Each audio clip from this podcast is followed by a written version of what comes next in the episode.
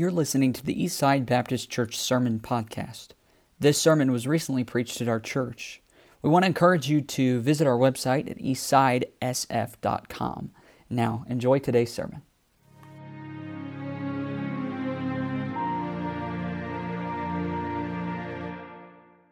We're going to, going to be in 2 Timothy chapter 1 today, 2 Timothy chapter 1. If you've got your Bibles, I would encourage you to open a Bible, an actual Bible, and open it as we uh, read this together. We'll go ahead and stand. Uh, those in here, I'm asking you to stand out of respect of God's Word, and then those at home as well. If you, uh, I think it'd be a good practice to continue to do that. 2 Timothy chapter 1 is where we'll be. And uh, we're just going to read a, a couple of verses here uh, verses 5, 6, and 7. And I'm going to deal with the subject today that I think would be a help at this time uh, for our culture, for the situation at hand. And 1 Timothy, I'm sorry, 2 Timothy chapter 1, we'll begin reading in verse 5. It says, When I call to remembrance the unfeigned faith that is in thee, which dwelt first in thy grandmother Lois and thy mother Eunice, and I am persuaded that in thee also. Wherefore I put thee in remembrance that thou stir up the gift of God which is in thee by the putting on of my hands. For God hath not given us the spirit of fear, but of power and of love and of a sound mind.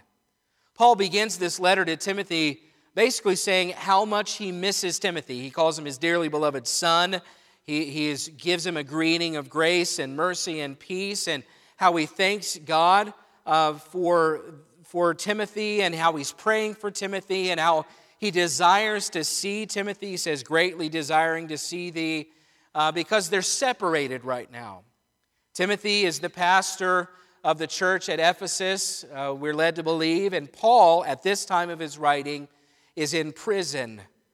And he's writing to Timothy, this young pastor, to encourage him because he has great fear.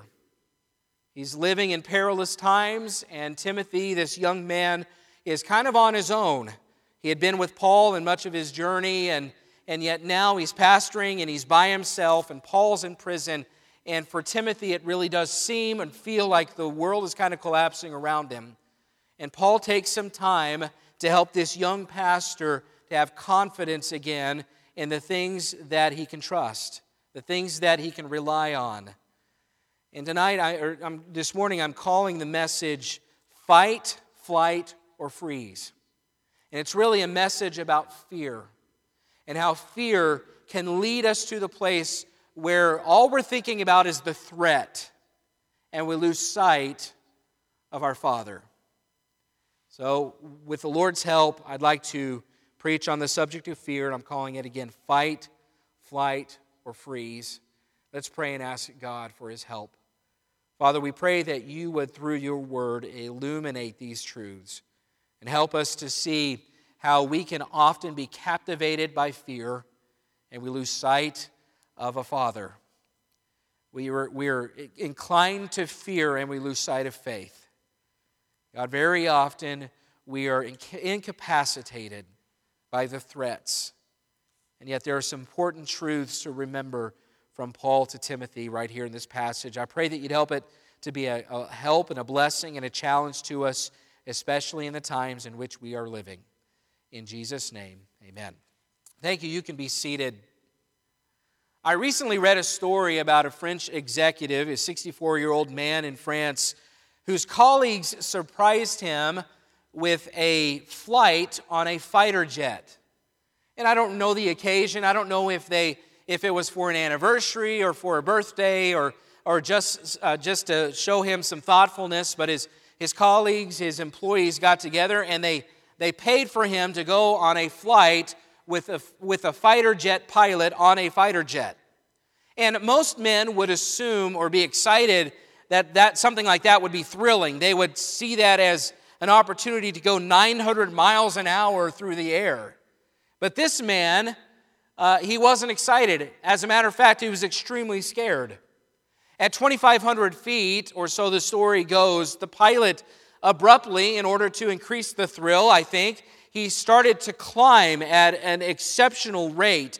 and it scared the man so badly that he went to grab for something and he accidentally pushed the eject button.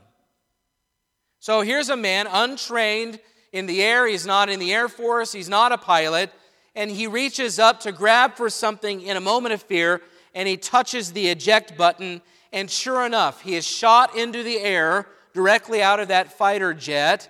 Fortunately for him, there was the automatic parachute and it deployed and it saved his life. He was also fortunate in the fact that he hadn't even fastened his helmet correctly. That came off in the middle of it all. And yet, when he, by the time he landed, it was with non life threatening uh, injuries um, which he was fortunate for. Most people in that situation, many I think, uh, would probably put their life at risk. And yet, here's a man who it, it was later reali- revealed that he had been terrified about the prospects of flying from the beginning. But he felt social pressure from his colleagues and the fact that they had been thoughtful and bought him the flight as a gift that he felt compelled to go, like he didn't have a choice. The stress of the flight incited such fear in him that he lost all touch with reality and he simply touched the wrong button and ejected himself. After examining, he had a smartwatch. After examining the smartwatch, investigators determined, determined that he was in full tachycardia, which means that his heart was racing at about 140 beats per minute before he ever got on the airplane. I mean, that's, that is quite a story, and it's true. Uh, have you ever been so afraid that you did something irrational like that? It's amazing how incapacitating fear can be in our lives. Uh, I was talking with someone this week about just hearing a noise in the darkness, and, and it, it, you can be sitting in a deer stand. I was telling the story of sitting in a deer stand, and it's dark, and you hear something in the woods below, and the, walking along the leaves, and it sounds like a, a giant lion. And yet you shine the light on it, and it's a squirrel. You know, fear incites in us irrational behavior, irrational responses.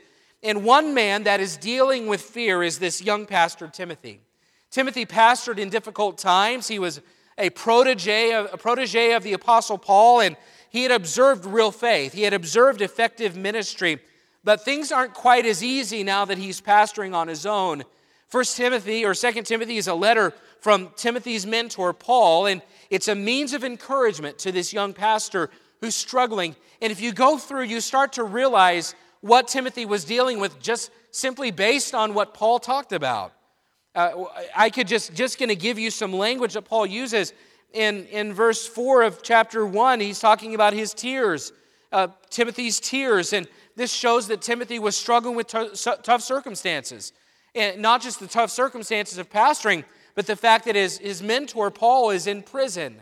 He goes on, the verse we read, our, our text today, he's talking about the spirit of fear. Why would Paul be telling Timothy about fear and, and encouraging him if Timothy's not afraid? We could go on and see how Timothy, uh, Paul is telling Timothy to not be ashamed. Timothy was obviously dealing with confidence issues. We could go to chapter 2 and, and see how Timothy's telling, I'm sorry, Paul is telling Timothy to be strong and to endure hardness as a good soldier. It sounds like he's giving him a pep talk. We could go to chapter 3 and we could read Paul's description of perilous times and how all of these things are coming together. Men are lovers of themselves and they're covetous and they're boasters and they're proud and blasphemers and without natural affection and they're having a form of godliness and denying the power thereof. Those are the kinds of things that marked the day in which Timothy was ministering. It's perilous. And it's perilous because Timothy is called in that day to stand and proclaim truth and godliness in a culture that didn't want anything to do with God. His message is countercultural. They, the, the culture did not want to hear what Timothy was preaching, and they hated it so much. We could go toward the end of chapter 3 and see how they weren't just opposed to his message, they weren't actually afflicting those that were preaching the gospel. They were persecuting those that were preaching the gospel. And, and Paul says in, in verse 12 and 13 of chapter 3 Yea, all that live godly in Christ Jesus shall suffer persecution. And he says, Evil men and seducers shall wax worse and worse. So if he's trying to encourage Timothy, I'm not sure that's, that's helping. But he's letting Timothy know you're going to have a message that's countercultural and you're going to come against what people want to hear. And it will get worse and there will be more persecution. And, and down in chapter 4, they're not going to even want to hear what you have to say. The time will come when they shall heap to themselves teachers, that, having itching ears. Timothy's message, uh, he was kind of set up to fail here. He has a message of godliness and a message of truth in a culture that wants to hear lies, in a culture that wants nothing to do with God. And if you think about that message, if you think about preaching uh, things against someone's lifestyle or against someone's preferences, you realize at best it is, it is very uh, polarizing. At worst, they start to call it hate speech, which is what they're doing even in our culture. Timothy ministered in that environment, Paul ministered in that environment, and folks, we are ministering in that kind of environment. People don't want to hear it, and it will get to the point, and I don't, it's not there quite yet, but it will get to the point, like it did for Paul and Timothy, that preaching the gospel is such an affront to the culture that we will be afflicted and persecuted. We will someday, maybe not in this generation, probably the next or the next two, there will be a time in our country where you put your life at risk to preach the gospel. It's happened in every generation, it's happened in every culture. It's a cycle, and it will happen eventually, even right here. Well, no wonder Timothy's afraid. I mean, add in the fact that Timothy's mentor, the Apostle Paul, is in prison for preaching the gospel, and, and he's probably thinking, if Paul, a man of Paul's faith, if Paul is in prison, um, what am I going to do to get out of that? How am I going to have the faith if even Paul is sitting in a prison cell? And we know later this was the last letter preserved in the New Testament that Paul wrote. He, he is put to death uh, not long after he wrote Second Timothy. Timothy has to be thinking if Paul's in prison and Paul's life is at risk, then mine is too. I mean, no wonder he's afraid. A few weeks ago, I preached on anxiety. Anxiety is, is like imagining maybe a grizzly bear around every turn. Imagine there's a grizzly bear behind every tree, not one or two, or, but 10. And you don't even have to see one to get anxious. That's anxiety. You just have to imagine that it's there. And we preached on Philippians 4 that there's a way to combat anxiety according to Paul, that you have to praise and you have to pray, and that leads to peace and God's presence he gives a very clear outline, a helpful outline there. Anxiety feels real, but it comes as a result of focusing on what if instead of what is. We're focused on what could be instead of what is. Anxiety is tough, but with anxiety, there's not a real threat in the moment. Fear is different than that, folks. Fear is, is one author said this anxiety and fear are cousins, but not twins. Anxiety imagines a threat, fear sees one. While anxiety wonders, what if? Fear is screaming, there it is, get out. See, anxiety is so debilitating because there's not a threat to be dealt with. And, and if it's only a what if, which is paralyzing, because if there's not a true danger, you don't have any recourse. If there's not anything literally threatening you, you don't have options on what to do. All you can do is worry. But fear is different because there is a real threat, not just a perceived threat. And fear has a fight or flight response. You've heard that before, I'm sure. It's, it's not something you choose to do, you just automatically respond these ways. Our brains have these two almond shaped neural clusters called amygdala, and they naturally cause us to respond uh, by fight or flight. Uh, they, they, our amygdala are what prompts us when you see a grizzly bear running at you to run away. Our amygdala uh, is what prompts us when a baseball comes flying at our head to duck out of the way. It's just a natural response. It works like an alarm system. If you have an alarm system in your home, then you know then at late at night if someone tries to break into your home, the, the alarm blares, the lights come on, uh, you wake up in a, in a half sleeping stupor, wondering if it's the rapture, trying to figure out what's going on. Uh, that alarm system has alerted you to the danger and it's telling you there's a threat and it's time to get up and get out to safety. Nobody has to teach you how to respond to your amygdala, it's natural. For some people, their amygdala kicks in and their fear response is to fight. Uh, I'm going to tell on myself a little bit here. We, uh, for a few years there in Stillwater, there was a certain um, group of us that worked on staff together, and one of the men uh, was a big, strong guy, liked to lift weights, but he was also very jumpy. So, me and the other staff member, uh, we would, Brother Jonathan Pyle, my, my best friend, uh, we, would, we would set him up. We knew he'd be walking the hallways at times, and, and I was always the one instigating it, the one recording, and I would make my friend Jonathan actually be the one that jumps out, and we would try to scare this other man named Peter. And uh, I would sit back and record it, and Brother Jonathan would jump out, and Brother Peter, big, strapping, strong guy, just about every time Brother Jonathan would jump out, Peter, his response was grab and do this right here multiple times, almost uh, Brother Jonathan's life flashed before my eyes because that was Peter's response. His response was fight. And I have many of those on, on video, which I go back and watch occasionally just for fun. But some people, that's their amygdala. Their amygdala kicks in, and their response is fight. For others, their fear response is flight. They run. The man, the 64 year old Frenchman in the airplane, that fighter jet, his, his response was definitely flight. Now, get me out of this situation. And I've always made, kind of made fun of people that deal with that, with fear in response, uh, as a response with flight, in, in that I don't understand it. You know, you always see people jumping up on counters and, you know, if they see a mouse. And, and I always made fun of people like that until I was in college one time. And, and I was walking into the kitchen. I didn't have any shoes on. And this, a rat the size of a, of a dump truck, at least as far as my memory serves, walked out from behind the refrigerator right, right up to me, right across my feet. And I had never before in my life felt the, the, the, the inkling to jump on top of the counter and, and get away from it, but I did in that moment. That was my amygdala telling me that that rat that's the size of a dump truck is going to bite your toes off. I mean, it was like, that was that moment. And so I don't make fun of people anymore when they want to jump up on a counter if they see something that scares them. I like to think, though, that there's a third response. And that third response is what I'll call freeze. There's fight, there's flight, which is to run, and then there is freeze.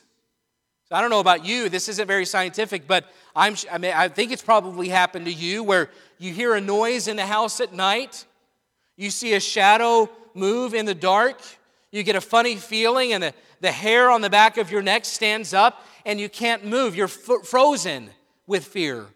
See, fear leads to fight or it leads to flight, and sometimes it leads us to freeze. There's a legitimate threat, you have a natural response, and suddenly you are operating out of fear. I think it's safe to say that Timothy was in this position. He doesn't seem as much like a fight guy to me because Paul's telling him to be strong and stand like a good soldier and endure hardness. He doesn't even really seem like a flight guy. Paul's having to tell him, flee youthful lust and follow after righteousness. I kind of envision Timothy being one of those guys that freezes. He's so paralyzed with fear. He doesn't know what to do and, and he doesn't know where to go. And he, he sees things on every side and he's not sure what steps to take.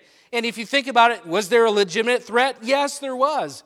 Paul was in prison. I mean, who's Timothy to think that he's going to avoid it? The people don't want to hear his message. They're going to persecute him for standing for God. It's a legitimate threat at a legitimate time. And Timothy's afraid. Who wouldn't be afraid of this situation?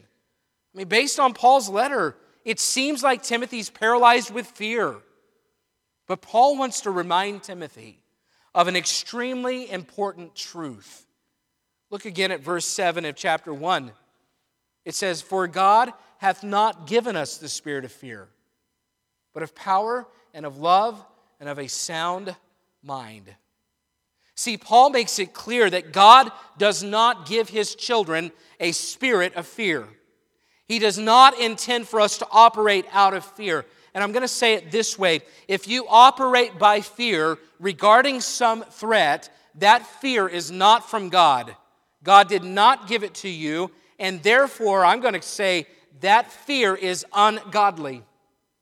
Fear is ungodly because it's not from God.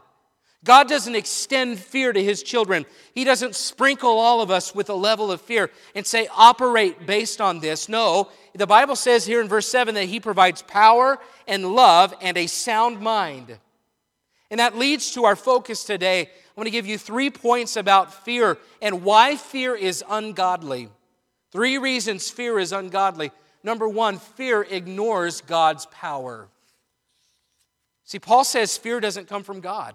Instead, God has given us his power. Folks, God has all power. He's omnipotent. I know I say that and it might go in one ear and out the other, but God has all power. He's omnipotent. There is nothing, there's no person, there is no force, there is no disease, there is no event, there's, there's no act of nature, there is no uncertainty that God cannot handle. Psalm 147 says, Great is our Lord and of great power. His understanding is infinite. Everything that we know about earth and we know about each other and we see and we, we, we touch and we feel and we observe, everything that we see is limited, but God is not, and his power is not limited. Paul wrote in Philippians 4:13, I can do all things through Christ which strengtheneth me. You know what the implication of that is? That Jesus Christ can do anything and he gives his children the same ability, the same power. And I don't mean super strength. I don't mean that you can run fast or you have some superpower. I mean that everything, every resource that God has, he makes available to us, his children.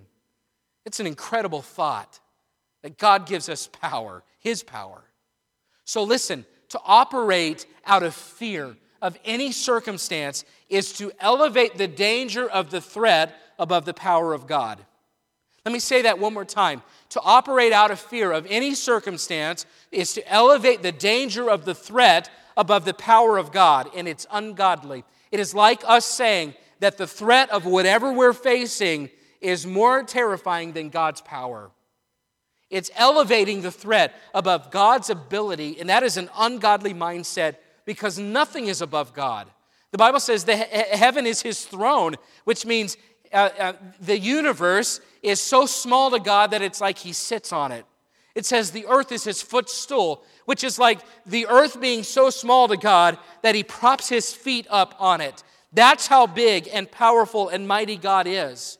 And if you're a saved Bible believer, then you have plenty of evidence from God's word and the own change in your life that God has all power. There's nothing He can't do. And a God like that has not given his children the spirit of fear, but he has given us his power.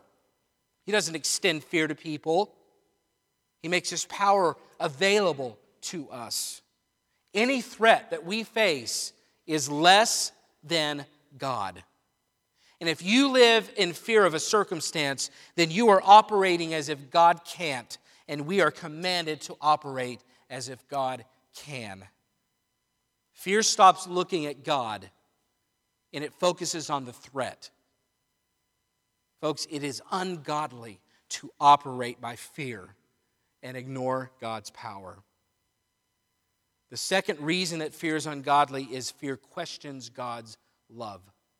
So fear ignores God's power, and second, fear questions God's love. And you might say, I would never question God's love for me, and for good reason. You shouldn't. Romans 5 8, but God commendeth his love toward us, and that while we were yet sinners, Christ died for us. That word committeth means proved. He proved his love. John 3 16, for God so loved the world that he gave his only begotten Son. And none of us would ever verbally question whether or not God loves us, but if you operate by fear, that's essentially what you do. When you live by fear, you are, you are questioning God's love for you and it is essentially the same thing as saying, I'm not sure God really loves me. Verse 7 says that God has not given us the spirit of fear, but of power and love. See, fear and love, according to the Bible, fear and love are opposites. 1 John 4:18 says, "There's no fear in love, but perfect love casteth out fear." Uh, do you have somebody in your life that you know loves you unconditionally? Somebody in your life that you know as, as much as humanly possible, they have perfect love for you, unconditional love. If, if someone loves you unconditionally now, imagine do you live in fear of what that person will do to you behind your back when you're not watching? Do you live in fear of what that person might do if you're not, uh, if you're not around them or what they might say about you. No. Listen, when someone has unconditional love for you, you don't doubt their intentions for you, and therefore you don't have any fear of what they might say or do to you. If there's fear, it means we don't trust their intentions. And there are some in our lives that have, that have broken trust. And they've done something that breaks our trust for them. And when it comes to uh, our, our trust of their intentions or their motives, it's hard not to be afraid because they've broken their trust. But when someone loves you unconditionally, you have no reason for fear because you know they always have your best in mind. If you have fear, if you live in fear, you, it is the same as questioning God's love because it means I don't trust his intentions enough to look past the threat. Now, I understand living in fear if you don't trust somebody's intentions for you, but God has proven his intentions. He has proven to have the best intentions. Folks, if fear controls you, you've lost sight of the perfect love of God that is so deep it took his son to a cross. Fear questions God's love, that's why it's ungodly. Third, fear doubts God's gifts. Fear is ungodly because it ignores God's power and it questions God's love and it doubts God's gifts. What do you mean by that? Well, God had enabled Timothy to be, to be the pastor he was meant to be. Look at verse 6, the verse before our text. Wherefore, he says, Wherefore I put thee in remembrance that thou stir up the gift of God, which is in thee by the putting on of my hands. Now, Paul's talking about uh, when Paul ordained Timothy, laid his hands on Timothy. And I don't know how it works. I just know that that's the, the process that God wants uh, men to go through if they're going to be sent out to be a minister of the gospel. And Paul reminds Timothy that God had set Timothy apart for the work of pastoring, and Paul himself had had enough confidence in Timothy to place his hands on Timothy and transfer some of that authority or power. And again, I don't know how it works, but that symbolism of God's power and authority and anointing being transferred to a man that, that would become a pastor someday. I love what Paul is doing here, folks, though. See, he makes it clear to Timothy that God had set him apart to be a pastor in Ephesus, as we know, in that slice of time. Paul is reminding Timothy that God had gifted Timothy to be the pastor in perilous times. Timothy needed to be reminded of that. Here's Timothy thinking, I'm not the right man for the job. This is way too big for me. I don't even know where, what I'm supposed to do next. I don't know what to say. I don't know how to lead these people. Look at all the afflictions. Look at all the persecutions. These are perilous times. God, I, I'm not the right guy for the job. This is Paul's way of reminding Timothy, you are the right man for the job. God set you apart and he gave you the authority and he called you and he anointed you. You are the man for this hour. And Timothy needed to be reminded of it because sometimes when it gets tough, we forget that God enables us to do the jobs he calls us to do. See, the point Paul is making is if God calls you to it, he will enable you to do it. There are no accidents with God, folks. He knew that you'd be alive during the, the coronavirus. He knew you'd work where you work. He knew that you'd come across the people whose paths you have crossed. And you, he knew that you'd have contact with the people you know. And you might feel like, you might say, hey, listen, I'm in the wrong place at the wrong time. There's no way that God intended for me to be right here, right now. I'm not equipped for this job. I'm not enabled to be a, a voice for God in a generation like this. I can't do this. You feel like you're here by mistake. You feel like this is too much. But God, in His sovereignty, placed us here and now for such a time as this.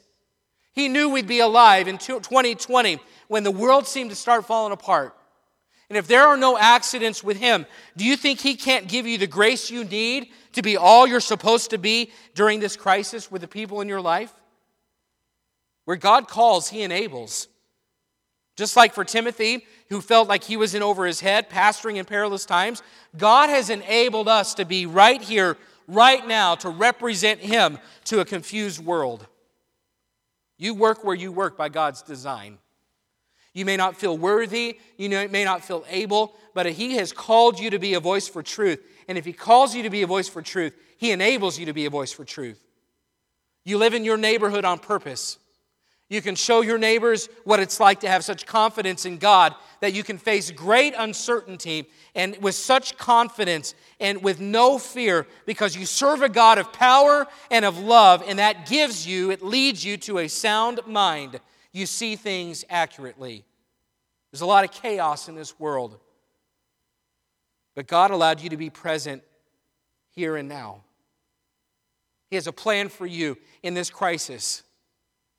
Parents, I'm thinking about parents and how you, you think, I, can't, I just can't imagine I've brought children into a world like this. No, listen, God knew that. He allowed you to be a parent right here, right now. You can exhibit what it means to have confidence in His ability and love and sovereignty, and you can pass that faith along to your children, and they can have the same level of confidence in their God rather than living in fear like all of the other of their generation around them. They're watching parents right now. Our children are seeing our responses to this crisis. They're watching us, they're seeing our level of faith, and they're taking notes. God called you to be a parent at this time, and you say, I'm in over my head. No, if He puts you here, He will give you the grace to do it because there are no accidents with God. You exist in this perilous time for God's purposes, and He's equipped you for this moment. To act as if you're in over your head is to doubt God's enabling power. 2 Corinthians 9 8, Paul wrote this, and God is able to make all grace abound toward you, that ye always, having all sufficiency in all things, may abound to every good work. I love that verse. And I know it's about giving, but it applies to everything because it says we have all sufficiency in all things and it results in abounding in every good work. Meaning, God's grace is able to help us in every situation for all things so that we can abound to every good work, which means you think you're in over your head. But God's grace is greater than your present trial. His grace is greater than your present circumstances. His grace is greater than your fears. And if we would simply humble ourselves and acknowledge that He put us here, right here, right now for a reason, accept His grace, then we in this crisis can abound to every good work. That's the life that God intends for you to live. God puts you in a position or in a job or in a neighborhood or in a school or in a city or in a slice of time or in a family or in a church. If He puts you there, He promises His sufficient grace to you in every circumstance, in every situation, in the face of every threat, so you will have all you will ever need to produce bountifully for God. He promised it to Timothy, he promised it to Paul, he promises it to you and I. It is an ungodly attitude to assume that God put you here and now and out of by an accident and he can't help you to abound or be effective in this moment. Fear is ungodly because it ignores God's power and it questions God's love and it doubts God's gifts. When we focus on God's power and love instead of the threats around us, it produces confident faith. That's the sound mind. But when we focus on the threats, it produces uncertain fear. Paul was helping Timothy. He was saying, Timothy, take your eyes off the threat. Take your eyes off the circumstance. Take your eyes off the perilous times and look up to the Father. Faith over fear. Right now, there are perils for us, there are threats. And if we operate by fear, it's evidence that we've elevated the threat above the reality of God's love and power in sound mind. The truth is, we choose what to fear. We either fear the threat or we fear God. And that leads me to this balance this morning. We, we must be careful about assuming there's nothing to fear in life. Jesus Christ said in Matthew 10 28, And fear not them which kill the body, but are not able to kill the soul, but rather fear him which is able to destroy both soul and body in hell. You know, the only appropriate fear is a healthy respect for God because he deals with the matters of the soul and spirit. There are matters we should fear, and I think about one is the effect of sin. Romans 6:23 says for the wages of sin is death. You think sin's not a big deal and you can live your life how you want to and nobody can tell you what to do and you can enjoy it for 70 years, but if you die and nothing has ever been done about your sin, the moment you die, you'll be separated from God for eternity. And if you've never dealt with your sin through Jesus Christ and you die without Him, you'll be separated from God in a place called hell. Your sin, the effects of sin, is something to be concerned about. It is something to be afraid of because if we don't deal with it through Christ, then it will, it will bring us to the point that we regret it for eternity. God has jurisdiction over the matters of the spirit and the soul. But here's the great thing about it is God is greater than the things that we should be afraid of. He's greater than sin. Because Jesus Christ died on the cross and paid the price for our sin, we no longer have to be afraid of sin. He's also greater than death because after Christ died and was buried, he rose again and was victorious over death. And that thing that, that most people fear the most, death itself, you don't even have to be afraid of that. God has given you an opportunity through the substitutionary death of Jesus Christ to receive him as your Savior have Him pay your sin debt, and you can spend eternity with God in heaven forever. It's available to you today. And yes, without help, we would be afraid of sin and death, but God has proven victorious over our greatest spiritual enemies. As much as we should fear or respect God, when you think about God, when you think about His power and His love and His sound mind that He provides, then there are plenty of things right now that many of us are afraid of that we have no right to be afraid of. The coronavirus. Listen, if you're operating out of fear of disease or death instead of faith in God's ability and intentions, it's ungodly. And I'm not denying the danger. I'm not ignoring the concern. I, I'm not saying that we should throw caution to the wind at all. As a matter of fact, when we resume our services in here, we're going to take some steps to be careful and take some steps to be safe. And we're going to do things a certain way. We won't just resume and jump back in like everything's normal. I'm not saying throw caution to the wind, but I can promise you this if we get to the point where our fear of a virus or the threat of a virus is bigger than God, then we are ungodly in our spirit of fear. We're, if, if fear of this present threat, it's like saying if, if we live by fear of it, it's like saying that COVID 19 is bigger than God. It's bad, that its bad intentions are greater than God's good intentions, that its strength is stronger than God. Listen, at some point, we're going to have to operate by faith. There'll be plenty of people that are trusting sanitizer and they're trusting face masks and they're trusting isolation and they're trusting the social distancing. But those things have limitations. They cannot deal with the things that matter the most the things of the, the matters of the soul and spirit that only God can. In the end, we will have to step out from the fear of something like coronavirus and look to God instead of the threats around us and be careful, but start trusting Him, looking to Him, having faith instead of fear. In the end, faith in an all powerful, all loving God is the only source of a sound mind. Face masks only help you so much. Hand sanitizer doesn't kill every germ. Uh, social distancing, there have been some people that practiced it immensely and they still got the virus. In the end, there's only one sure thing that can help us over, overcome all of that, and that is someone with all power and all love. His name is God. And that is the only place uh, or source of a true uh, sound mind that you're going to find in times like this. Through all of this, I mean, not just coronavirus, you've got people that are afraid of financial trouble and losing a job or, or losing a family member and safety and security. I understand, it's scary. But as perilous as these things are, the question has to be asked Is God's power and love greater than the threat? if the answer is yes, be wise and careful, but operate by faith in God instead of the fear of a threat. If you want a sound mind, place your faith in God by asking, Is God big enough? And does God love me enough? Two great questions when you're overcome by fear Is God big enough? And does God love me enough? And if you have that level of faith, you'll survive this season with a sound mind. Are you in fight mode? Are you ready to hit the eject button and go into flight mode? Are you in freeze mode where you're frozen at fear?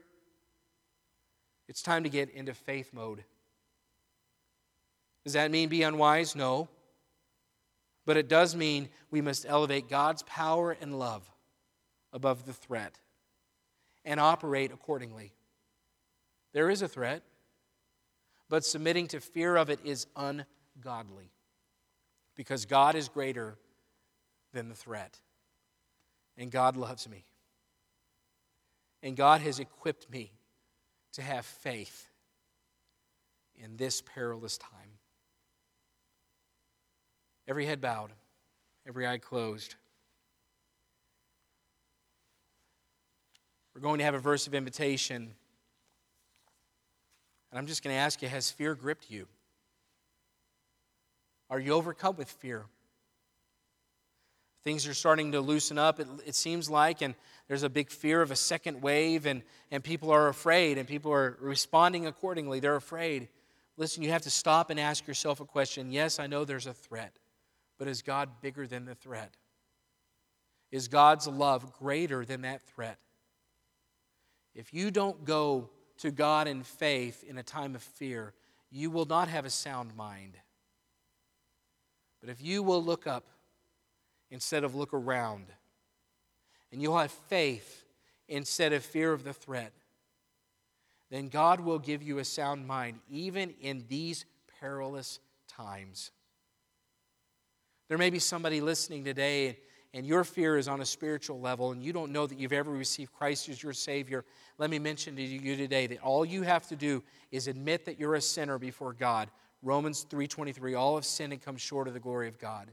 You have to admit that you're a sinner. You have to acknowledge that that sin has separated you from God.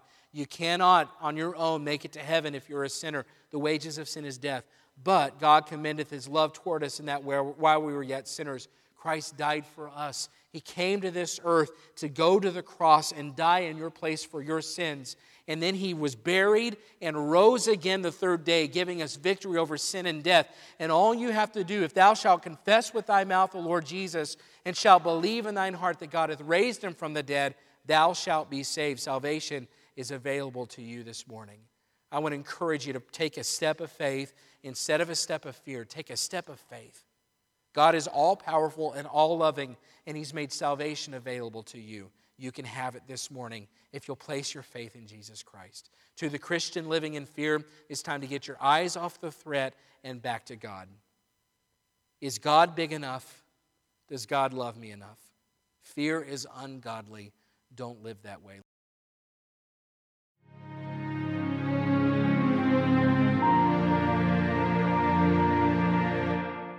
We want to encourage you to visit our website at eastsidesf.com.